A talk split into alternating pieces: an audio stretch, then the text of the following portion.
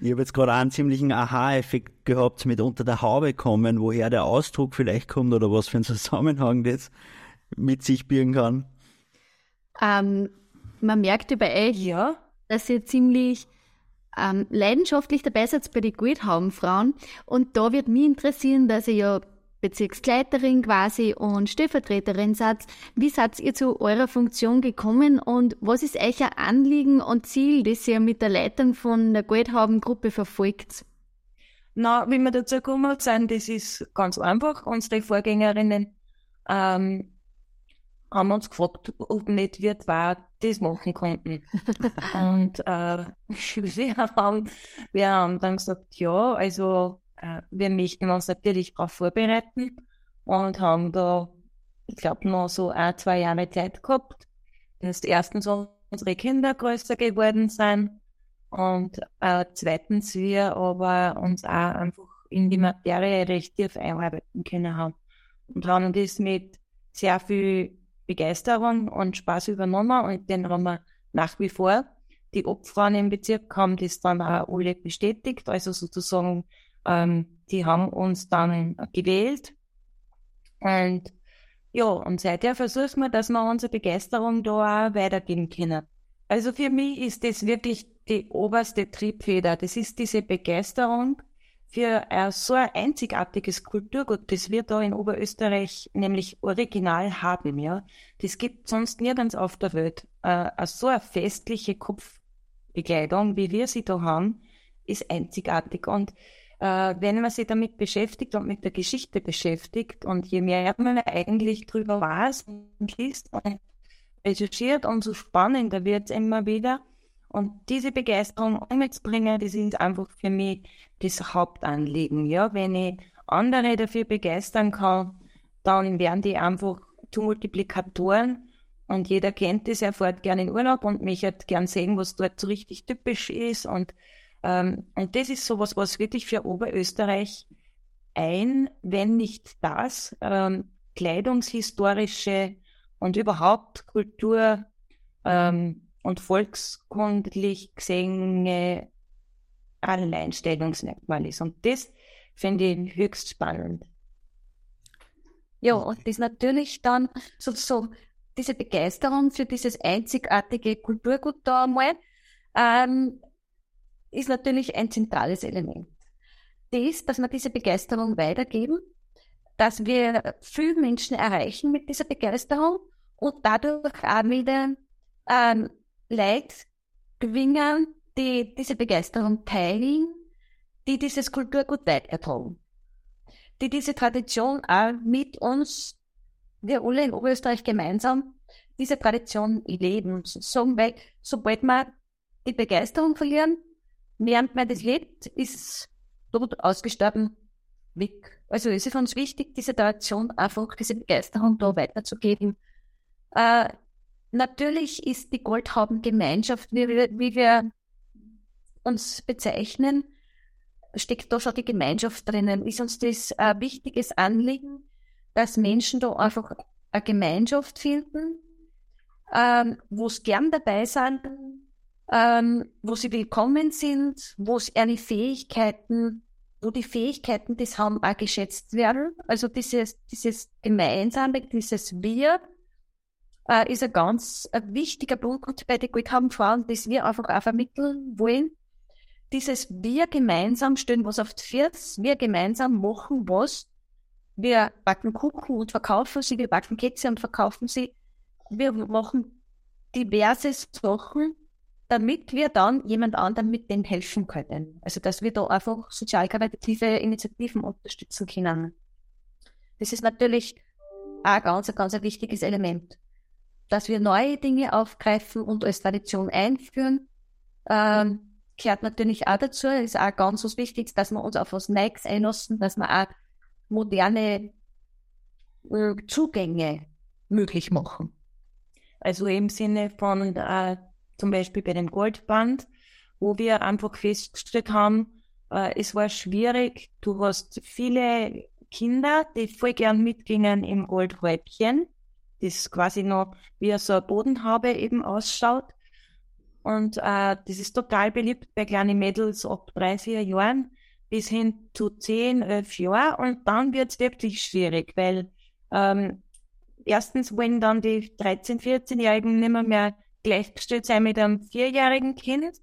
Ähm, und das war halt so das Thema. Plötzlich verlierst du die Mädchen, die vorher mit Begeisterung dabei sind, äh, bis eben irgendwann einmal in das Alter kommen, wo sie sagen, so, und jetzt bin ich reif für die Goldhaube. Und äh, dadurch, dass wir dieses Goldband als Rückenschluss eingeführt haben, das jetzt natürlich nicht existiert hat, ja, ähm, aber das in der Technik gestickt ist wie eine Goldhaube oder eben das Mädchenhäubchen, ähm, dadurch haben wir sozusagen jetzt so ein Bindeglied, wo wir uns doch auch diese Mädchen in einem Alter von 12 bis 18 in der Gruppe halten können. Wo es natürlich auch wieder neue Dinge ausprobieren können. Unterschiedlichste Kursangebote, die es auch in den Ortsgruppen gibt, oder auch die Stadt Gruppenberg ist da äh, federführend in der Jugendhandwerkstatt wo sie Verschiedenes anbieten, um eben all diese Altersgruppe gut anzusprechen. Das klingt schon sehr innovativ, finde ich. Und weil du gerade vom Bindeglied oder von der Bindezeit geredet hast, wie lang ist man durchschnittlich Mitglied bei den Goldhaben? Äh, wir müssen ganz kurz unterbrechen. Warte mal, wir gehen schnell in einen anderen auf. Was? Nehmen Sie Interesse? Passt. So, äh, die Frage war nochmal was? Wie lange wir im Durchschnitt Mitglieder bei der Guld haben? Ah ja. ja, das ist das Unterschiedste bei der Guld haben. Genau. Man kann diese Dauer maximal ausdehnen von dem Zeitpunkt, wo man dazu geht. Man wird nie zu alt dafür. genau. Und äh, es ist also die Erfahrung aus den Ortsgruppen, dass dann auch wenn die Damen äh, zum Beispiel in einem Seniorenheim sind, aber dass die dann trotzdem nach wie vor im Jahr noch einmal besucht werden und einer das Neueste aus der Gruppe erzählt wird und da freuen sie sich unheimlich drüber, dass sie nicht vergessen sind und äh, Teil der Gruppe nach wie vor sind im Gespräch bleiben, die Grüße ausrichten. Also das ist, das ist eigentlich die Schöne auch dass wir so so eine große Altersbandbreite haben in den Gruppen. Und man ist ja nie zu jung dafür, habe ich vorher ausgekehrt, oder? Richtig. also sobald man rennen kann, kann man wieder runter vom Witz gehen. Nur, nur bei den Herren schaut es eben komisch aus. genau. Also die nehmen wir gern mit Hut. Und also da gibt es ja recht feine Biedermeierhüte. Das ist vielleicht noch so am Rande. Also die Biedermeier Herrenanzüge, die kennt man ja vielleicht noch aus so historischen Filmen. Und äh, dort und da gibt es manchmal auch viel Habel noch, diese Biedermeier-Zylinder zu kaufen. Also quasi ein Zylinderhut. Und äh, das Besondere daran ist, dass die aus einem Maulwurfspelz gemacht wurden. Äh, wenn man da drüber streicht über so einen alten Biedermeierhut, der ist ganz samtig und glänzend. Und wenn man dann genauer schaut und man weiß, dass das eigentlich ein Maulwurffell war, äh, dann sieht man es nämlich auch plötzlich, dass es ein Maulwurffell ist. Ähm, und äh, man hat ja da bis zu 20 Maulwurfbällchen gebraucht, dass man so einen Hut damit überziehen konnte. Ähm, aber wenn man so einen Hut noch in der Familie hat, weil die werden doch immer wieder noch wo aufgefunden, dann ist das natürlich auch was Besonderes, wenn das ausgetragen wird. Spannend, muss ich bei mir mal nachfragen. Ja, und äh, was natürlich schon auch ist, in, es hat ja in den letzten 20, 30, 40 Jahren auch die Trachtenerneuerung, in neben der Brigham-Erneuerung, hat es ja in ganz vielen Orten eine Trachtenerneuerung gibt, wo auch in vielen Ortsgruppen eben eine Herrentracht entworfen worden ist. Das heißt einfach äh, ein besonderes Jackett für die Herren, vielleicht eben auch mit einer Kopfbedeckung sogar dazu, oder wiederbelebt worden ist, was was schon vielleicht auch schon äh, gegeben hat äh, wie zum Beispiel im Untermühlviertel sind es zum Teil diese Kalmuck äh, Schamper und diese Hütte mit dem, mit dem, also der Schneinfeder. Mhm. Äh, und natürlich sind die Jan gern gesehen, wenn du mitgehen mit so einer Tracht. Also, Manuel, wenn du Lust verspürst, erkundige dich bei deiner Gruppe. Vielleicht gibt es schon eine Herrentracht. Wenn nicht, bin ich mir sicher. Maulwurfbett, Foto. Da bin ich mir sicher, dass eine Herrentracht entworfen wird. Sonst schaue ich rüber zu euch nach Berg. Genau. genau. Sehr schön. Äh, wir haben auch äh, Fragen vorbereitet und da würde ich euch jetzt bitten, äh, liebe Barbara und Sabine, dass ihr euch für eine Zahl zwischen 1 und 30 einigt. Einigen müssen wir uns gleich. also, ich war für vier. Ich bin auch für vier, ja, passt. Ja, wir haben uns auf vier geeinigt. Für vier, ja, dann suchen wir die Frage raus. Vier, und zwar, Seit wann seid ihr jetzt direkt im Verein von die Goldhaum, ähm, in dem Fall? Und habt ihr immer schon gewusst, dass ihr da, ähm, also bis ihr jung wart, einmal dabei seid und dabei sein möchtet? Ah, das ist ja super Frage. Also wie ich klar war, habe ich mir immer gedacht, ich würde voll gerne mit diesen Wölkchen-Mädchen mitgehen. Es hat sich irgendwie nicht so ergeben. Aber wir haben miterlebt, wie unsere Mama die Goldhaube gestickt hat und äh, das war halt wahnsinnig faszinierend. Da herrscht nämlich so eine ganz eigene Stimmung während des Stickens. Äh, die Stickerin ist extrem konzentriert in dem Tun, das sie da macht quasi. Aus meiner eigenen Erfahrungswelt kann ich sagen, das ist so ein warmes, wohliges Gefühl im Bauch. Du kannst keine Probleme wälzen und bist aber völlig mit dir im Reinen. Ähm, vielleicht liegt es auch daran, dass die goldene Farbe direkt ins Herz eingeht. Man sagt ja immer, Gold ist die Farbe der Sonne mhm. und das erwärmt das Gemüt, mag sein. Jedenfalls, wie ich dann 18 war, dann kannst du dir vorstellen, war alles andere als Gold haben. Habe ich immer dankend abgelehnt. Ähm, und wie ich dann so gegen 30 ging, äh, war das halt auch so ein Thema, dass ich angesprochen worden bin von den Orts, also von der Ortsopfrau damals, ob ich nicht dazugehen möchte, äh, weil so wenig Junge dabei sind. Und äh, im ersten Moment war ich versucht, Nein zu sagen und dann habe ich mir überlegt, aber wie ist es eigentlich, wenn einmal nimmer mehr, wenn niemand mehr geht, wenn niemand mehr mitginge.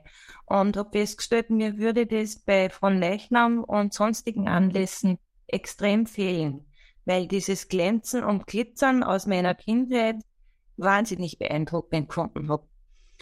Und so war es halt dann, wie es öfter ist, dass man das denkt, na ja, okay, aber wenn man das ja eigentlich nicht möchte, dass das aufhört, dann muss man selbst dazu. Und so bin ich zu den Goldhaben gekommen im Alter von 30 Jahren und seither leidenschaftlich dabei. Genau, und ich habe mich anstecken müssen. Genau, weil Sabine war mein erstes Opfer. nein, eigentlich war meine Tochter. Die, die, nein, stimmt, ich habe den Umweg über die Tochter gewählt. Die, die komplett begeistert war und gesagt hat, Mama, ich möchte da unbedingt mitgehen. Du musst mir so ein Waldchen sticken. Gesagt, getan.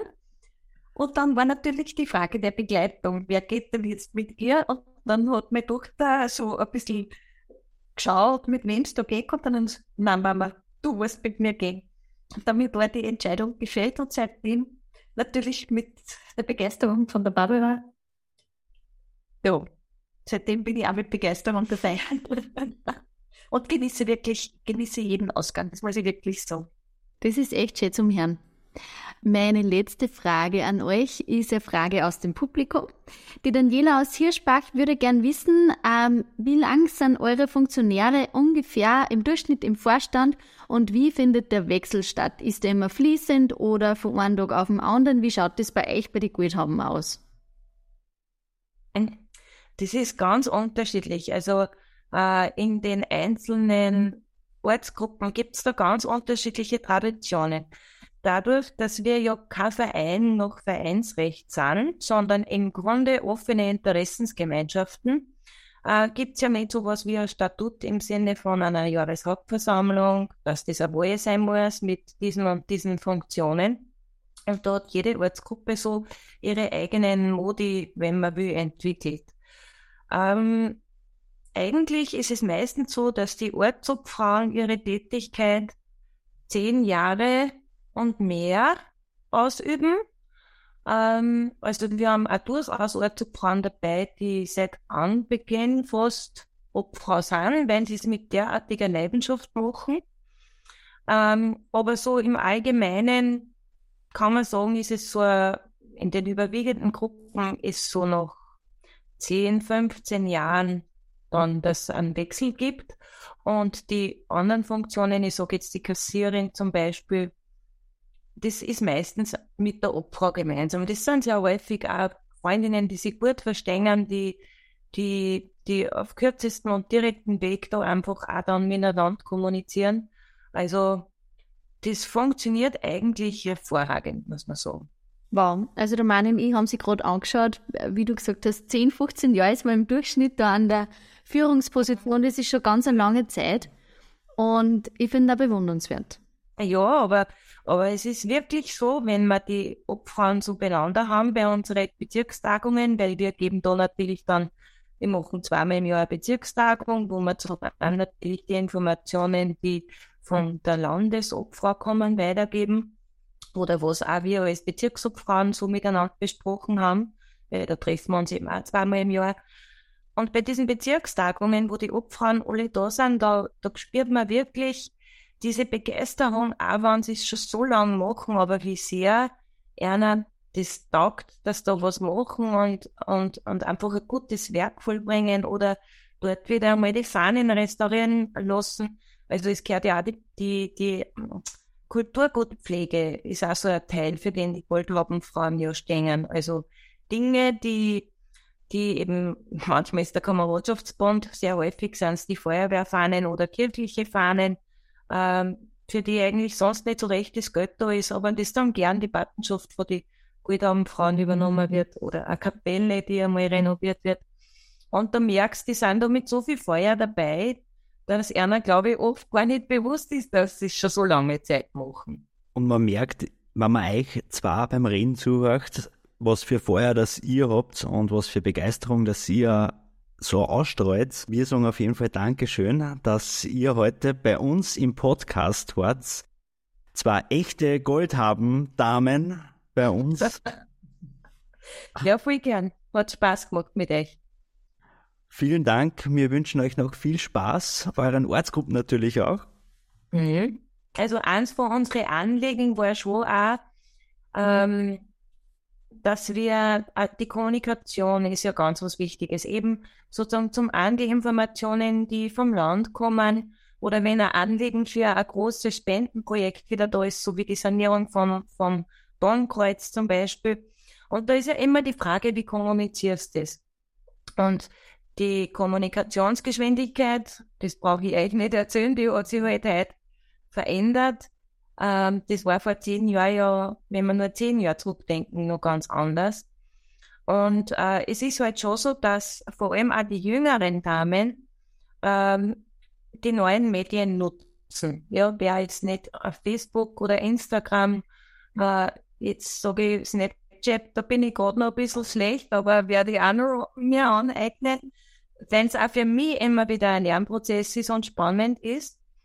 Äh, aber ich glaube schon, dass auch die neuen Medien eben ganz wichtig sind, dass man eine Webseite braucht, dass man ähm, also das, das ist ganz was Essentielles, ja, um präsent zu sein und um auch natürlich wiederum äh, junge Frauen anzusprechen. Und auch um, um eins, dass man, dass man eins deutlich macht. Ähm, wir lieben diese Tradition, ja. Ähm, wir leben die Tradition gern. Aber was eben auch mit diesem Zugang zu den neuen Medien, zu zeitgemäßem Tun ähm, oder irgendwie in Verbindung steht, ist das, dass wir ja trotzdem ein modernes Frauenbild haben. Also das heißt, das, dass wir Brauchtum pflegen, dass wir Tradition pflegen, heißt ja nicht, dass wir verstaubt sind, sondern eigentlich dass sie das durchaus gut verbinden lässt. Sozusagen eine Tradition mit dem, dass wir moderne Frauen sind und ein modernes Frauenbild haben. Das genau. Also wir leben nicht im Biedermeier, sondern wir sehen die Welt so ganz offen und klar und, äh, und das ist halt auch wichtig, dass wir, dass wir auch für uns nutzen. Ja. Da gehören die modernen Medien dazu und trotzdem wollen wir diese alte, alte Tradition pflegen. Das ist jetzt voll schön gesagt. Ja.